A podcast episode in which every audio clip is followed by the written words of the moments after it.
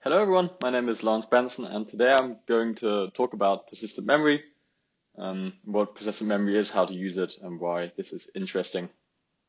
Um, so I'm going to split this video into two parts uh, to give you a bit of breathing space in between. So what are we going to cover today? Um, in this video, I'm going to speak first about what is persistent memory, um, then I'll have a look at um, placing persistent memory in the storage hierarchy between DRAM and SSDs. Um, and then we'll uh, quickly go into accessing PMEM at the end of this video.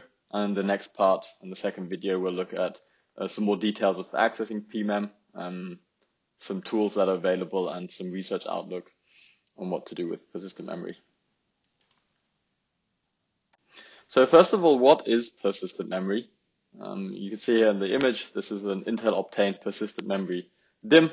So you can think of this as a regular DRAM uh, DIMM that you can put into your your machine or your server, um, just in this case that the data there is persistent. So persistent memory is also known as non-volatile RAM. So you'll often hear non-volatile or NVRAM in that case. Um, in older terms, sometimes it's referred to as storage class memory. Um, and alternatively, it's referred to as non-volatile memory or NVM. But it seems like persistent memory, aka PMEM or PM or PMM, is kind of um, the more dominant term nowadays. So what exactly is persistent memory? And I'll just quickly uh, took this quote off Intel's website. The Intel Optane DC persistent memory is an innovative memory technology that delivers a unique combination of affordable large capacity and support for data persistence. So what exactly does this mean? So first of all, we know that persistent memory is byte addressable. Um, so this is uh, like DRAM. I can I can address every single byte um, and I can return the address from there. Um, this is very different to traditional storage devices like block, um, traditional block devices like SSDs or, or, HDDs, where I can only ever access data in a block. So I would need to access something in the 4 kilobyte or 16 kilobyte granularity, whereas in persistent memory, I can actually access every single byte. And the second main feature that persistent memory offers, obviously in the name, it's persistent. Um, so this means where if I write something to an address, so say hello world, and then my server crashes and I restart at the same address, I'll still find the same information. Whereas in DRAM, if the server goes down, then all the data is lost. And this is like typically what you would expect from an SSD, um, where obviously you want data to be persistent after a crash. So where does PMEM fit in the in the storage hierarchy? I've already hinted at that it's between DRAM and SSD. So we'll have a, a bit of a look at um, what exactly this means. So uh, all of you have, have probably seen this hierarchy before. At the bottom, we have HDD and then the uh, SSD, DRAM, CPU caches, and then CPU registers. And as most of you are probably aware, the, the higher up in the pyramid I am, um, the quicker my, my access is. Um, but the lower I'm down, um, the more capacity I have. So HDD, obviously, you can buy in terabytes, um, but CPU registers are, are very, very small, only a few bytes. Um, so, um, yeah, uh, somewhere in between we want, obviously, we want to have some trade-offs there. So if we look at uh, persistent memory here, we can see it fits directly between SSDs and DRAM. Um, so the capacity is higher than DRAM, but lower than SSDs, but it's also quicker than um, SSDs, but slower than DRAM. So it's like in between. There's there's this block here. So um, I'm now going to present some numbers so we can we can actually see where this fits and why it's actually closer to DRAM than it is to SSD. So um, here's some measurements we did on our server, um, and you can see here the, the measurements, the latency measurements are taken for 1 and 32 threads. Um, so you kind of the min and the max values and the bandwidth is the maximum that we can achieve on, on our server. So you can see here DRAM, if I have sequential read, um, the, the latency is really low. So it's between, oh, it's lower than 40 nanoseconds, um, which is because DRAM, uh, like if I read sequentially, a lot of stuff can be um, prefetched. So a lot of the access will actually be already um, answered from like L2 cache or something if an L2 prefetcher has started to load stuff for us. And we can actually see that for PMEMs, with the Optane DIMMs, we can see this is very similar in performance for the same reason. Uh, we, we can aggressively prefetch and we can benefit from that. But if we look at SSDs, we can see they're orders of magnitude higher. So we're not looking at nanoseconds anymore, we're looking at microseconds. So this is a, a factor a thousand higher. And um, if we look at random reads, we can see this is a bit higher than sequential read because uh, we can't um, prefetch as aggressively or we can't prefetch at all.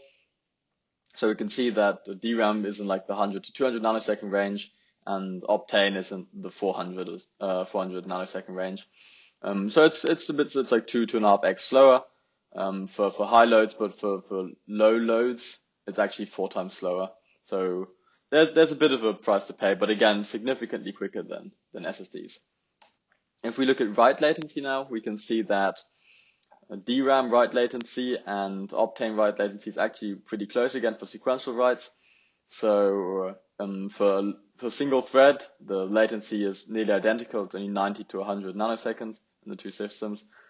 But you can see that DRAM on, on full load only goes up a bit to about 110 nanoseconds, whereas Optane um, goes about 2x. But still, this is this is very fast if we consider that everything that I flush to Optane is guaranteed to be persistent. So it's there after a crash, whereas DRAM all memory is lost. And the random write latency you can see here, this is where Optane's performance really is, is critical. So we can see that DRAM again is in the range of 100 to 200 nanoseconds, but Optane actually goes up to, to nearly a microsecond here for, for every single write operation, which is significantly higher. So this should be done with caution or could taken into consideration when designing applications. And finally, looking at uh, bandwidth, we can see that Optane gets about 40% of the total read bandwidth that DRAM has. Um, and the write bandwidth is, yeah, maybe um, 15, 20%, uh, depending on the modules in the end. But again, it's higher than SSDs. These are some, some examples on our server, um, small SSD. But um, yeah, it's still in between, and you can you can also achieve quite a lot of uh, bandwidth with these systems. So for the last part of this video, I'll just briefly give you an, an overview of how PMEM can be accessed. So we have two different modes that, that we can use PMEM in. And the first is on the left here, which is called memory mode. And memory mode basically just means we're using PMEM as an extension of DRAM. So uh, as an application, I don't see persistent memory or DRAM. I just see one huge memory space. Um, and I, I just let the system handle everything for me.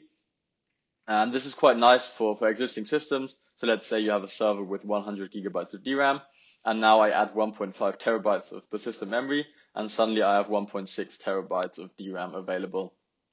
So even though the DRAM will, or the, uh, in some cases the DRAM will be slower in the end, but, or like the, the memory because you don't know where the accesses are going, but it just gives you um, a really easy way to extend the available DRAM space or the available memory space for, um, for existing applications. And in this case, the DRAM, also referred to then as near memory, kind of acts as an L4 cache. So basically it tries to keep everything in DRAM and once it needs to spill out, it will go to PMEM. That means if I have 100 gigabytes um, of DRAM, until I hit 100 gigabytes of data, everything will still be in DRAM. So only when I surpass that will I will I spill to PMEM, and that's when you start uh, performance seeing performance degradation. And the second mode that we have, um, this is usually the more interesting mode. It's called App Direct mode. And in this case, the user the application and also the operating system has an explicit access to both DRAM and persistent memory.